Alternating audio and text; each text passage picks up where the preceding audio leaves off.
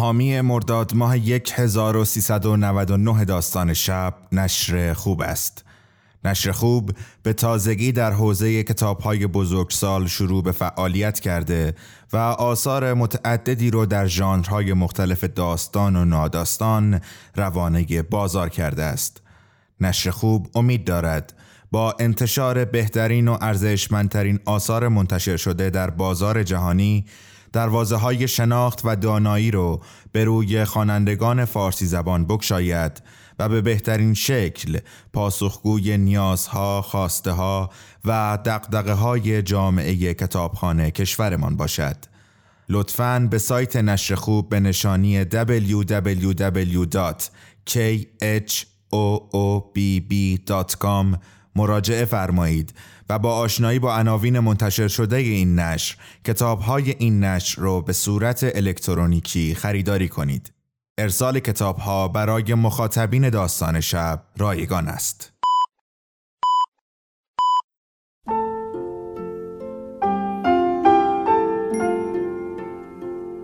به موجب این سند شش دانگ صدای معصوم بماند برای وارثان داستان شب که در گذر سالها خواهد ماند. ارادتمند داستان شب.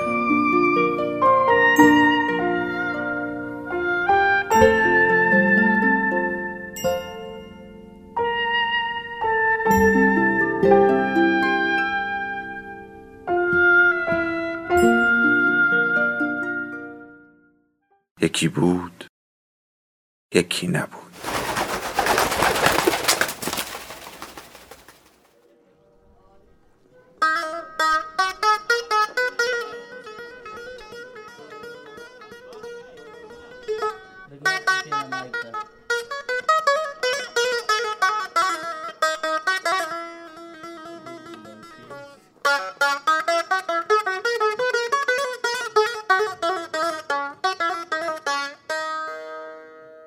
شش زمستان این هم کاری که هر سال با اولین بارش برف می‌کنم صبح زود هنوز پیژامه به تن از خانه بیرون میآیم و از سرما بازوها رو بغل می‌کنم راه ماشین رو، اتومبیل بابا، دیوارها، درختها، پشت بامها و تپه ها را می‌بینم که سی چهل سانت برف رویشان نشسته. لبخند می‌زنم. آسمان آبی یک دست است و برف چنان سفید که چشمهایم را می‌زند. مشتی برف را در دهان می‌گذارم و به سکوتی خفه گوش میسپارم که فقط قار قار کلاق ها آن را در هم میشکند. پا برهنه از در جلو پایین می‌روم و حسن را صدا می‌زنم که برای تماشا بیاید. زمستان فصل محبوب هر بچه ای در کابل بود یا حداقل آن بچه هایی که پدرشان می توانست یک بخاری آهنی خوب بخرد. دلیلش خیلی ساده بود. مدرسه در فصل یخبندان تعطیل می شد زمستان. برایم به معنای ختم ضرب و تقسیم بی پایان و نابردن پایتخت بلغارستان و شروع سه ماه ورقبازی با حسن کنار بخاری. فیلم های روسی مجانی صبح های سهشنبه در سینما پارک و بعد از درست کردن آدم برفی نهار شلقم قرمه با پلو بود. و البته باد بادک. باد بادک هوا کردن و مسابقه دادن با آنها. برای چند تا از بچه های بدشانس زمستان پایان دوره مدرسه نبود. دوره های به اصطلاح داوطلبانه درس در زمستان هم دایر بود. هیچ کدام از بچه هایی که من می شناختم به این کلاس ها نمی رفتند. البته پدر و مادر بعضی بچه ها داوطلب فرستادنشان به مدرسه می شدند. خوشبختانه بابا از این دست آدم ها نبود. یاد احمد یکی از بچه ها که آن طرف خیابان ما خانه داشت. گمانم باباش دکتر بود. احمد سر داشت و همیشه جلیقه پشمی می پوشید و عینک تهستکانی قاب مشکی به چشم می‌زد و یکی از قربانی های همیشگی آصف بود. هر روز صبح از پنجره اتاق خواب می دیدم که نوکر هزارشان برف را از راه ماشین روشان می روبد و راه را برای اوپل مشکیشان باز می کند. احمد و پدرش را تماشا می کردم که سوار اتومبیل می شوند. احمد جریقه پشمی و کت زمستانی خود را پوشیده بود و کیف مدرسهش پر از کتاب و مداد بود. منتظر میماندم تا راه بیفتند و بپیچند. بعد با پیژامه فلانل میخزیدم توی رخت خواب. پتو را روی چانم میکشیدم و تپه های برف پوش را از پشت پنجره تماشا می‌کردم. آنقدر غرق این منظره می‌شدم تا خوابم ببرد. از زمستانهای کابل خوشم میآمد. دوستش داشتم چون شبها برف با خشخشی نرم به پنجره هم میکوفت چون برف تازه زیر چکمه های سیاه لاستیکی هم قرچ قرچ می‌کرد. چون وقتی باد در حیات ها و خیابان ها زوزه می‌کشید گرمای بخاری آهنی جان بخش بود. اما بیش از همه به خاطر آن دوستش داشتم که همین که درخت ها یخ می‌زدند و جاده ها را لایه ای از یخ می پوشاند یخ های بین من و بابا ذوب می شد. دلیل آن هم باد بادک بود. من و بابا در یک خانه اما در دو حوزه وجودی مختلف به سر می بردیم. باد بادک برش کاغذی نازکی از تقاطع این دو حوزه بود. هر زمستان محلات کابل یک دور مسابقات جنگ بادبادک برگزار می کردند. اگر پسر بچه ای بودید در کابل روز شروع مسابقات جالب ترین رویداد فصل سرما بود. هرگز شب مسابقات خوابم نمی بود. از این دنده به آن دنده می غلطیدم. با دست سایه جانوران را روی دیوار درست می کردم. حتی در تاریکی روی بالکن می نشستم و پتویی دور خودم می پیچیدم. احساس سربازی را داشتم که می کوشید پیش از شروع نبردی سنگین در سنگر بخوابد و این نبرد چندان دور نبود. در کابل جنگ بادبادک کمی شبیه جنگ واقعی بود. مثل همه جنگ ها باید خودت را آماده نبرد می کردی. تا مدتی من و حسن بادبادک ها را خودمان درست می کردیم. پول تو جیبمان را در پاییز جمع می کردیم و آن را در یک قلک چینی کوچک به شکل اسب که بابا از هرات خریده بود می انداختیم. بادهای زمستانی که وزیدن می گرفت و برف گلوله گلوله می بارید گیره فلزی تنگ اسب را باز می کردیم. به بازار می رفتیم و خیزران، چسب، نخ و کاغذ می خریدیم. هر روز ساعتها وقت میگذاشتیم تا خیزرانها را از طول ببریم و به صورت کمان افقی و تیرک عمودی درآوریم و کاغذ نازک را طوری برش دهیم که بالا و پایین رفتن بادبادک آسان شود. البته ناچار بودیم نخ خودمان یا تار را هم درست کنیم.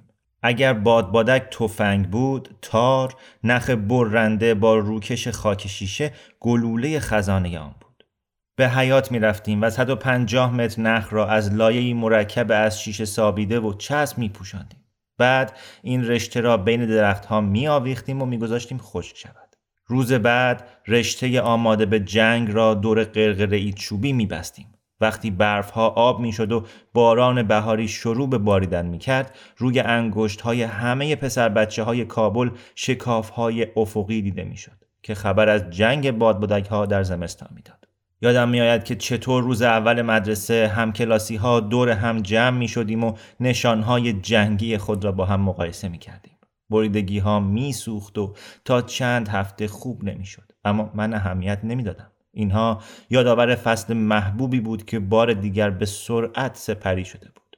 بعد مبصر کلاس سوت می‌زد و ما به صف راهی کلاس ها می شدیم و همکنون دلمان برای زمستان تنگ شده بود. که یک دوره طولانی سال تحصیلی را باید طی می کردیم تا به استقبالش برم. اما هرچه زودتر آشکار شد که من و حسن در جنگ بادبادک کارآمدتریم تا در درست کردن آن. نقصی در طرح ما همیشه به شکست می انجامیم بنابراین بابا ما را پیش سیفو برد تا بادبادک بخریم. سیفو پیرمردی تقریبا نابینا بود که شغلش پینه دوزی بود. اما بهترین بادبادک های شهر را می او در آلونکی در جاده میوند خیابان شلوغ جنوب کناره های گلالود رود کابل به سر می برد. یادم هست که ناچار بودی خم شوی تا وارد دکان سلولوارش بشوی و بعد باید در تل مانندی را باز کنی تا به رشته پله چوبی بخزی و به پستوی نموری برسی که سیفو بادبادک های رشکنگیزش را در آن میگذاشت. بابا برای هر کدام ما سه بادبادک شبیه هم قرقره های نخ روکشدار می خرید. اگر نظرم عوض می شد و بادبادک بزرگتر و تفننی تری می خواستم بابا آن را برایم می خرید ولی برای حسن هم لنگش را پیدا می کرد. گاهی دلم می‌خواست این کار را نکند. دلم می‌خواست بگذارد من از امتیاز برخوردار باشم. مسابقات جنگ بادبادک در افغانستان یک سنت دیرین زمستانی بود. صبح کله سحر روز مسابقه شروع می شد و ختم نمی شد مگر اینکه تنها بادبادک برنده در آسمان بماند یادم هست یک سال مسابقات از روشنایی روز هم گذشت مردم در پیاده روها و بالای بامها جمع می شدند تا برای پسرهاشان هورا بکشند. خیابانها پر از بادبادک بازهایی بود که نخهای بادبادکشان را تکا می دادند و می کشیدند. چشم به آسمان دوخته بودند و میکوشیدند موقعیتی به دست آورند تا نخ رقیب را ببرند. هر بادبادک بازی دستیاری داشت. در مورد من حسن بود که قرقره را به دست داشت و نخ می‌داد. یک بار بچه ننه هندی که خانوادهش تازه به افغانستان و محله ما آمده بودند گفت در وطنش جنگ بادبادک قواعد و مقررات خاص خود را دارد مغرورانه گفت باید در یک منطقه محدود و در زاویه درست نسبت به باد قرار گیرید و در درست کردن نخ با روکش خاکی شیشه استفاده از آلومینیوم ممنوع است. من و حسن به هم نگاهی انداختیم. بعد زدیم زیر خنده. پسر بچه هندی به زودی آنچه را بریتانیایی ها در اوایل قرن بیستم فهمیدند و آنچه را روزها سرانجام در اواخر دهه 1980 آموختند یاد خواهد گرفت. اینکه افغانها مردم مستقلی هستند. افغانها آداب و رسوم را دوست دارند اما از قواعد بیزارند. در مورد جنگ بادبادک هم همینطور. قواعد ساده بود. قاعده بی قاعده بادبادک را هوا کن نخ رقبا رو ببر خدا یارد.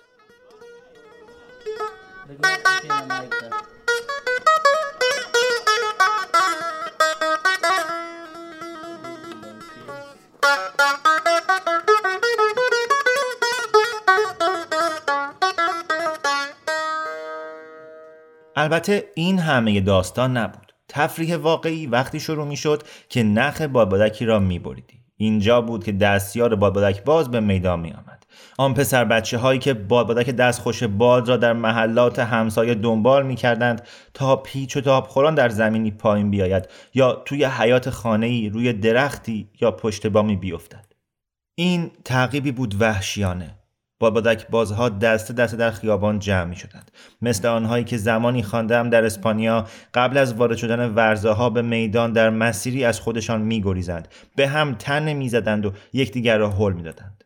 یک سال یکی از پسرهای محل برای پایین آوردن بادبادک از درخت کاجی بالا رفت. شاخه در زیر سنگینی او شکست و پسرک از 7 متری افتاد. در نتیجه ستون فقراتش شکست و فلج شد.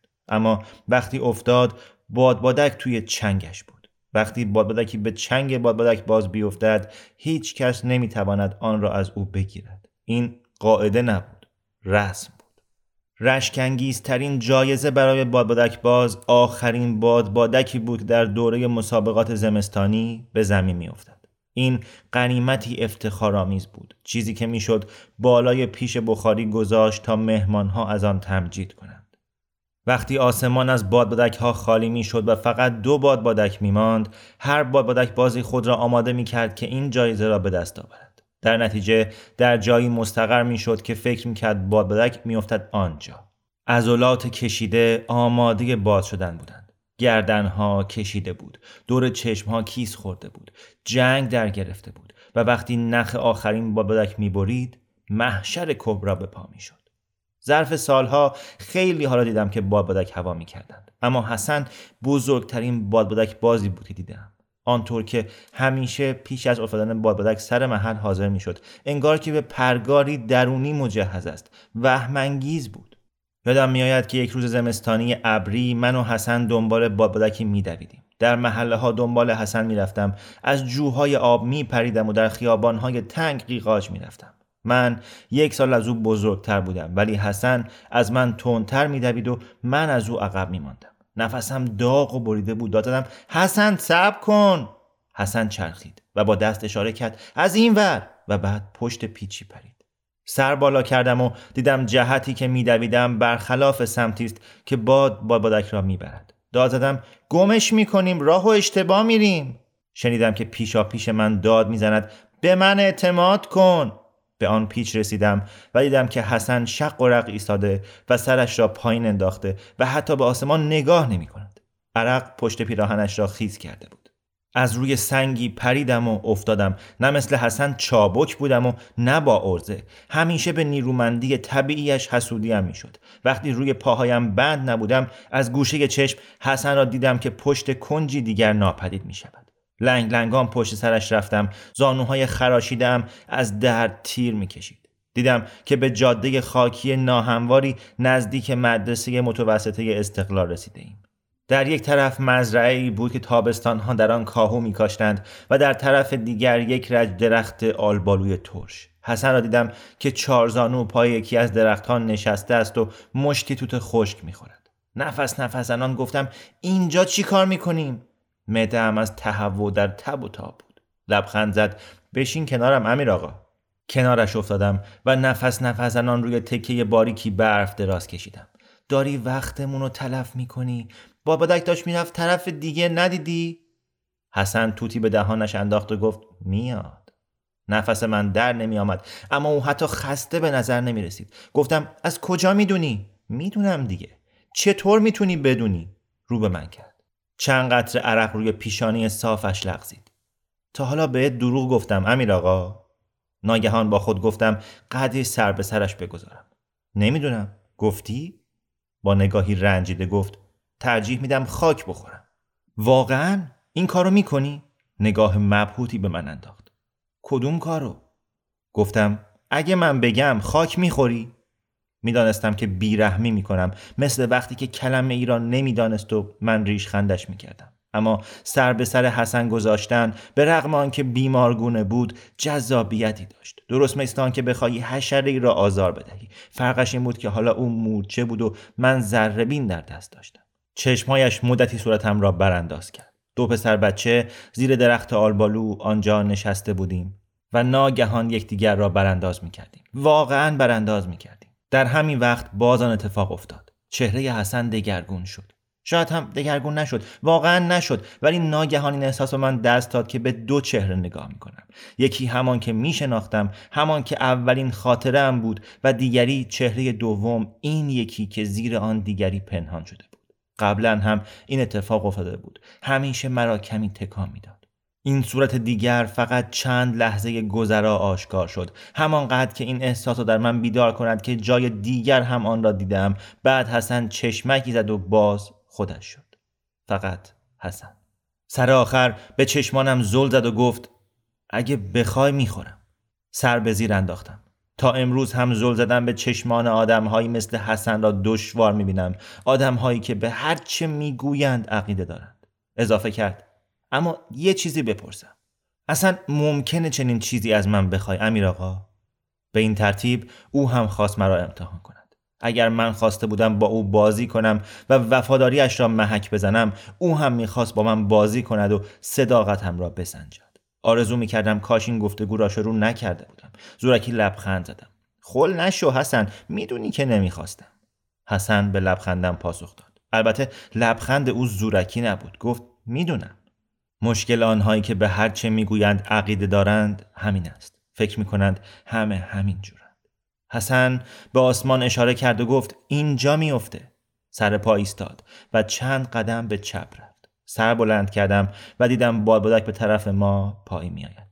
صدای پا و جار و جنجال و نزدیک شدن جمعیت بادبادک بازا شنیدم. ولی آنها وقتشان را طرف می‌کردند. چون حسن با دستهای باز لبخند بر لب منتظر بادبادک ایستاده بود. و خدا کورم کند اگر بادبادک درست در دستهای باز شده حسن نیفتاده باشد.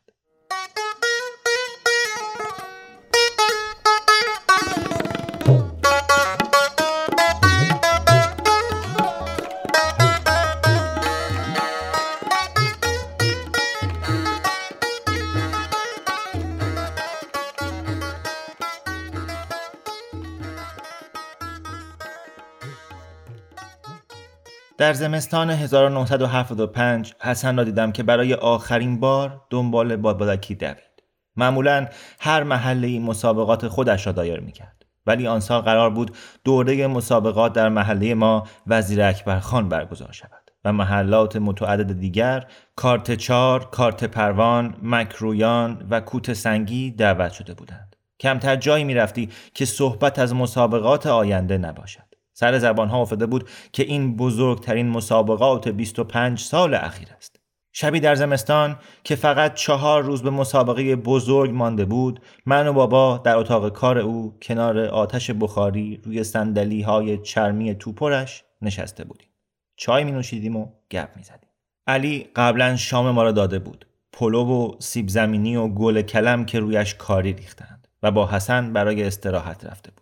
بابا پیپش را پر می کرد و من از او می خواستم داستان آن سال زمستان را بگوید که یک دست گرگ از کوهستان در هرات ترازی شده و همه را مجبور کرده بودند یک هفته در خانه بمانند که بابا کبریتی کشید و کترهی گفت به نظر می‌رسه شاید بتونید در مسابقه امسال برنده بشید. نظر خودت چیه؟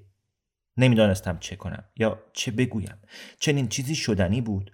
آیا فقط داشت سرنخی به دستم می‌داد؟ در جنگ با بادک ورزیده بودم. در واقع حریف قدری بودم. چند بار نزدیک بود بازی زمستانی را ببرم. یک بار یکی از سه نفر آخر شدم اما نزدیک شدن به معنای برنده شدن نیست. هست؟ بابا نزدیک نشده بود برنده شده بود. چون برنده ها از بقیه می‌برند و می‌روند خانه. بابا به برنده شدن عادت داشت. بردن در هر چیزی که عزمش بران باشد. آیا حق نداشت همین انتظار را از پسرش داشته باشد؟ تصورش را بکنید. اگر برنده می شدم بابا پیپ دود کرد و حرف زد. وانمود کرد گوش میدم اما چیزی از حرفهایش نمیشنیدم. چون پیشنهاد تصادفی بابا کک به تنبانم انداخته بود. عزم به اینکه در مسابقات آن سال برنده شوم. عزمم جزم شد. راه عملی دیگری وجود نداشت. قصد داشتم برنده شوم و آخرین بادبادک را به جولان درآورم. بعد آن را به خانه بیاورم و به بابا نشان بدهم. برای بار اول و آخر نشانش بدهم که پسرش شایسته است. بعد از آن شاید زندگی سایه وارم در خانه او به پایان برسد. رفتم توی فکر و خیال. تصور روزی را کردم که به جای سکوت سر میز غذا که فقط جلنگ جلنگ قاشق چنگال و ظروف نقره و قرقری گاهگداری آن را میشکست گفتگو و خنده برقرار شود.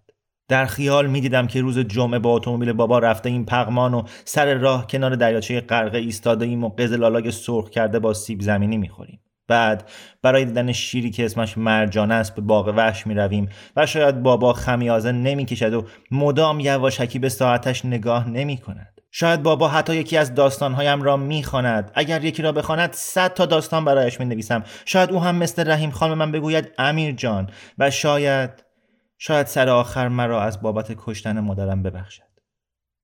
بابا ماجرای روزی را می گفت که نخ چهارده باد بادک را بریده بود. من درست به موقع سرتکان دادم و لبخند زدم اما کمتر چیزی از حرفایش دستگیرم شد. حالا دیگر مأموریتی داشتم. نمی‌خواستم بابا ناکام شود. این دفعه دیگر نه. شب پیش از شروع مسابقات برف سنگینی بارید. وقتی شاخه های درخت رقصان در باد به پنجره میکوفت من و حسن زیر کرسی نشسته بودیم و پنج پر بازی می‌کردیم. آن روز از علی خواسته بودم کرسی را برای ما دایر کند. کرسی عبارت بود از یک گرمکن برقی که زیر چهار پایه کوتاه قرار داشت و رویش لحاف زخیمی میانداختند. دور این چهار پایه بزرگ حسیرها و مخده های میگذاشتند. تا حدود 20 نفر بتوانند گرداگرد آن بنشینند و پاها را زیرش دراز کنند.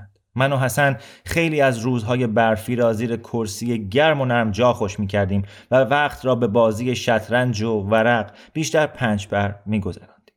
با دو سرباز و یک شش از ده خاج حسن بردم. در اتاق مجاور، اتاق کار بابا، رحیم خان و دو مرد دیگر، یکی از آنها پدر آصف بود. با بابا سرگرم گفتگو درباره امور تجاری بودند. از پشت دیوار وزوز اخبار رادیو کابل به گوش می رسید. حسن شش را کنار گذاشت و سرباز را برداشت. در رادیو داوود خان مطلبی درباره سرمایه گذاری خارجی اعلام می کرد. گفتم میگه روزی توی کابل تلویزیون خواهیم داشت. کی؟ داوود خان خر رئیس جمهور. حسن هر کرد. گفت شنیدم که تو ایران دارن.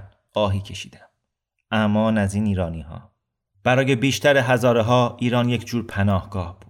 حد می‌زنم دلیلش این بود که بیشتر ایرانی ها مثل هزاره ها شیعه هستند. اما چیزی که معلمم آن سال تابستان درباره ایرانی ها گفته بود یادم مانده. می گفت آنها لبخند بر لب حرفای شیرین می‌زنند و با یک دست با محبت بشانند میکوبند و با دست دیگر جیبت را خالی می کنند. این حرف را به بابا گفتم و او جواب داد که معلمم یکی از آن افغانهای حسود است و به ایران حسادت می کند چون ایران یکی از قدرتهای در حال رشد آسیاست. و خیلی از مردم دنیا حتی نمی‌توانند افغانستان را روی نقشه پیدا کنند شانه بالا انداخت و گفت گفتن این حرف آزاردهنده است اما رنجیدن از حقیقت بهتر از تسکین با دروغه. به حسن گفتم یه روز یکی برات می‌خرم. چهره حسن درخشان شد. تلویزیون راست راستکی حتما. نه از اون سیاه و سفیدا. شاید دیگه اون وقت بزرگ شده باشیم ولی برای هر دومون می‌خرم. یکی برای تو یکی برای خودم. حسن گفت می‌ذارم روی میزم. همونجا که نقاشیام رو می‌گذارم. این حرفش قدری مایه قصه هم شد. غمگین از بابت شخصیت حسن و جای زندگی او چون او این نکته را پذیرفته بود که در آن کلبه کاهگلی کنج حیات پیر می شود همانطور که پدرش شد. من آخرین برگ ها را کشیدم و دو بیبی بی و ده آوردم. حسن بیبی بی ها را برداشت. می‌دونی فکر می کنم فردا آقا صاحب بهت افتخار کنه. راستی؟ انشالله من هم گفتم انشالله هرچند این کلمه از ته دل به زبانم نیامده بود اما حسن اینطور نبود. چنان ناب و خالص بود که همیشه در کنارش خودت را قلابی می‌دیدی. شاه را برداشتم و با ورق آخر یعنی آس پیک بازی کردم. او آن را برداشت. من برنده شدم ولی همچنان که برای دور بعد بازی فس فس می کردم سوء زن خفیفی داشتم که حسن به عمد گذاشته است برنده شدم امیر آقا چیه؟ می‌دونی از جایی که زندگی می کنم خوشم میاد. همیشه این کار را می‌کرد. فکرم را می‌خواند. اینجا خونه منه. گفتم باشه. آماده شو که یه دور دیگه ببازی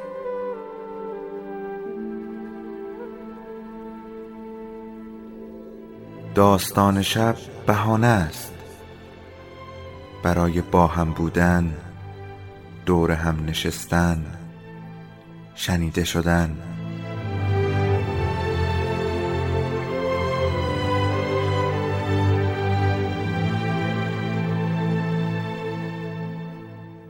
صدای افسانه ها رو میشنویم